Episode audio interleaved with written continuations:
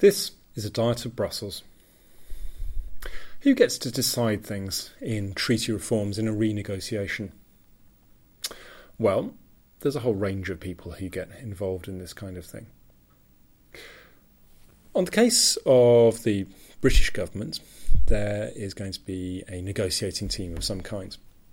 David Cameron has already indicated that George Osborne, the Chancellor, is going to be the lead in that team. But you'll also have people such as Philip Hammond, who is the Foreign Secretary, uh, cultivating the links that he's already put in place during his uh, short time in office before the election. But a lot of the technical work, the fine detail, will have to be passed down to Whitehall civil servants, uh, more junior members of uh, Osborne and uh, Hammond's team. And the more sensitive and difficult issues will get passed up to uh, David Cameron uh, and uh, his negotiations with other uh, parties. Now, those other parties primarily are the other member states. The EU is founded on uh, the basis of uh, international law. So, a series of treaties agreed between member states which create this organisation. So, the guardians uh, of those treaties, in terms of the owners of those treaties, are the other member states. So that means uh, building coalitions, uh, having negotiations with uh, the other 27 member states. Now, in some cases, those member states are going to be relatively sympathetic, but in other cases, they might well not be. Just as the UK has uh, varying degrees of interest in what goes on elsewhere in the EU, so too does the rest of the EU have varying degrees of interest in what happens in the UK. So, local politics, local political situations are going to be important in all of this. And so, one of the other key actors in this is going to be the European institutions themselves.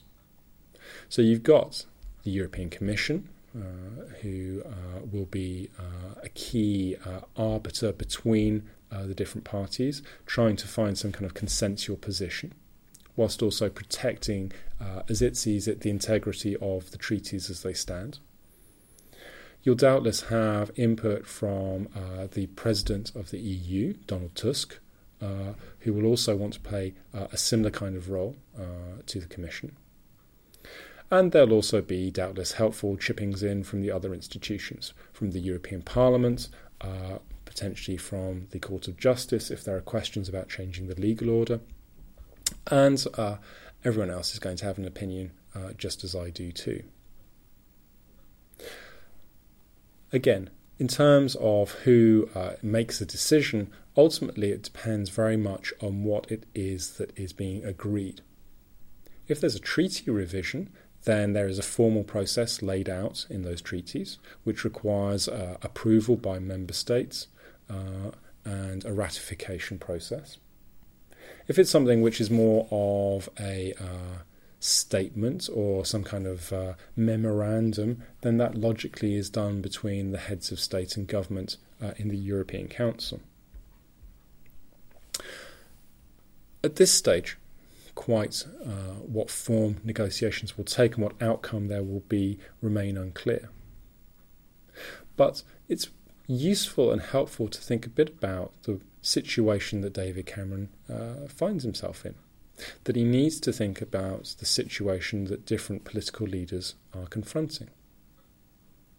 So, to take just two uh, obvious examples, Germany at the moment is in a situation where it is uh, faced with a struggling Eurozone economy with lots of challenges to uh, strong growth. You have Angela Merkel, the German Chancellor, who is facing federal elections uh, the year after next. Now, her interests are going to be shaped by that situation. That she has an interest in maintaining uh, a steady uh, macroeconomic situation, which won't be helped by the UK leaving. But also, she wants to protect the uh, framework that Germany has contributed to uh, with the treaties.